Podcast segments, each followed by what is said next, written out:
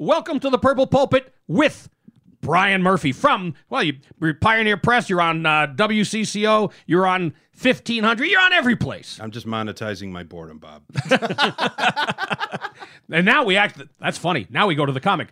Bryan Miller, he is, well, you do something with Costaki Economopoulos every Monday, the Quick Snaps, right? Yeah, although we're Tuesdays now. Oh, I'm now sorry. Oh, yeah. We're going to start this change. Thing over. Big change, yeah. Tuesday Quick Snaps. But that's around the country. You could hear that. I'm Bob Sansevere from the Pioneer Press, host of the BS Show, used to be on KQ. But enough about that. How about those Vikings? 2020 hasn't ended. They still suck on the offensive line, and they still can't cover anybody. And this could be an incredibly long season.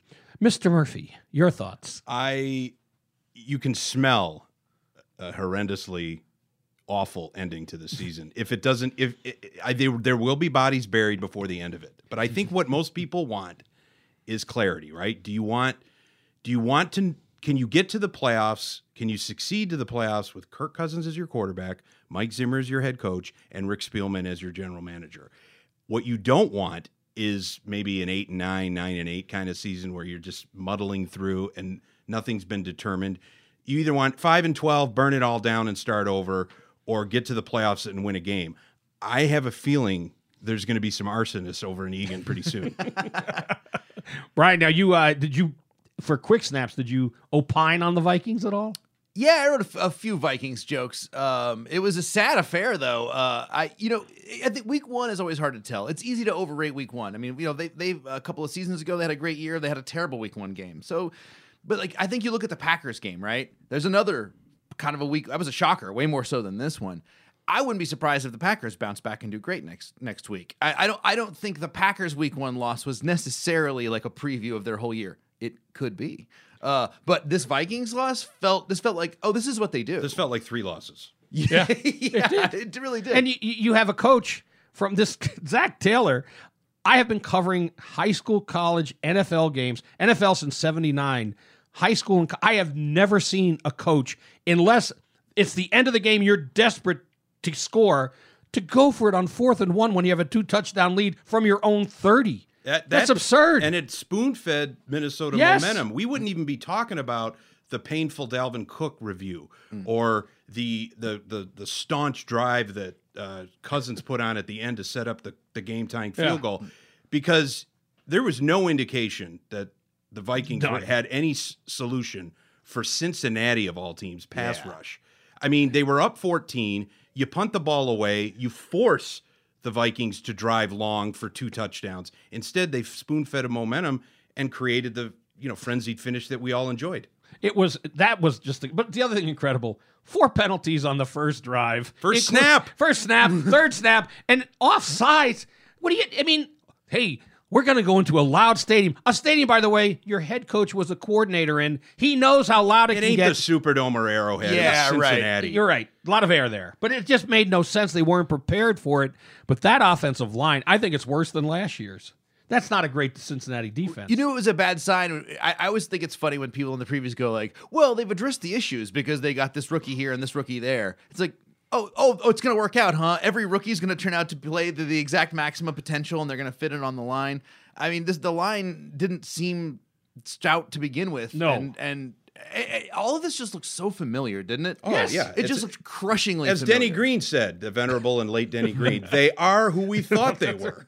They're the Vikings. You know the one thing about the line, the best player is Brian O'Neill, the right tackle. Even he, and I haven't seen this very often, he was flagged because he was not on the line of scrimmage. You're the right tackle. The only place you should ever be when the ball snaps is on the line of scrimmage. They had 6 false starts, 166 yards total in penalties, 70 yards went on the offensive line. All 5 guys got dinged. It's unbelievable. Well, it's good that they're all in this together. That's always a good thing. And by the way, I don't know where you guys are. Dalvin Cook, I do think he did not fumble the ball until after he went down, but it doesn't matter. They shouldn't even have been in that position with all those turnovers. Yeah, it was. They didn't get a good angle. Obviously, it wasn't the premier game where they would have 20 cameras as they do probably the Green Bay Saints game, but still, it was borderline, but it's not why they lost. There's 15 other reasons that they lost that game. Yeah, and like you said, they shouldn't have even been there to begin with, lest one bad call from the coach. I mean, they were lucky to even be at that position when they were. And now, by the way, there are a lot of Viking fans out there. They want to take something good out of this weekend. Here it is. You, based on tiebreakers, are in first place in the NFC North because everybody else sucked too. King of the dipwads, right? Like, there's four 0-1 teams right now. But yes, as Brian mentioned too, if you have the reigning most valuable player and you get rolled 0-1 on the road, I don't feel all that bad. I don't think it's a death knell. I think the Packers will probably lick their wounds and move on and figure something out. With the Vikings, this was the gimme. This was the toss-up to start the season. Now you got to go out to Arizona with, as we were mentioning off air, Chandler Jones ready to munch on Rashad Hill. You got Russell Wilson and the Seahawks coming in, and Baker Mayfield and the Browns, who look so good, by the way. 0-4 is very viable here. Hey, maybe no, over in Detroit, they may get things going over there too. So maybe they'll have something going. They made it exciting at the end, but I wouldn't buy in. No, it's not going to happen. No, never buy in Detroit. No. You know what? Let's take a quick break, and we'll be right back. We're back. That was quick. Anyway, I do want to ask you guys, Brian, you mentioned we were talking off the air about Zimmer going after Cousins at the half, because that's what they came back and said, that he was holding the ball too long. I think he hates him because of not getting vaccinated. Oh, it's not a think. It's a fact. Yeah. It's his disdain is open at this point. It was before the vaccination controversy of this training camp. Yeah. This was a shotgun marriage that he didn't really want to have. It was Spielman's guy. They threw the money at him. They said, this is your quarterback. I mean, he would make snide remarks like that last year and the year before as well. But it's obvious right now. Yeah, I mean, you had 12 penalties at halftime. You couldn't do anything offensively. And the first thing you say to the Fox sideline reporter is, our quarterback's holding the ball too long. It's not just a shotgun marriage. It's like a shotgun marriage where 2 years later, the wife got into like Opus Dei or Scientology or something. Like, he's gotten so much farther from where Zimmer would want him to be. And I think that is the... You know, people overplay intangibles a lot of times, right? Oh, the intangibles. The Vikings team's got a lot of tangible problems. Their intangible problems are as big as any team I've seen in a long time. I mean, you've got a coach who hates the quarterback. You've got, Harrison Smith thinks they're putting machines in his bloodstream. Half the team is so mad at the guys who aren't getting the vaccine for all the things that's going to cause them problems. But it's the leaders, So you're like, well, I guess, on the defense, I can't tell Harrison Smith what to do. And I just feel like I can't imagine there's any cohesion in this team. And how are you going to pull yourself up out of obscurity and up out of trouble if you don't have some collective will, which I don't think they have. And the Delta variant is like stalking these three unvaccinated guys, Thielen, Smith, and Cousins. By the way, Dalvin Cook is also unvaccinated. Yeah. Oh, so that's four. Yeah, okay. 4 stars. You're 4 stars and... Somebody's going down with COVID before October. We know that. Or at least contact tracing. Someone's going to be in quarantine for 2 weeks. Yes. Which is the same. Might as well have the disease, right? Yeah. It'd almost be like if you were standing next to a guy who blew out his ACL and you're like, well, you got to leave for 10 days because you were standing next to that guy. Like, it's the tension in there.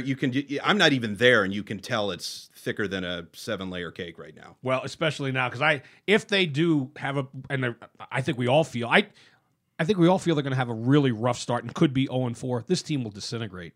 Oh, yeah. Because I don't think they're going to keep themselves together. They can't. It's just like, who would that person be to hold them together? It's not going to be your quarterback. I mean, I don't think anybody's rallying around him. No, even Tommy Kramer he had something on Twitter yesterday. This team doesn't have leadership.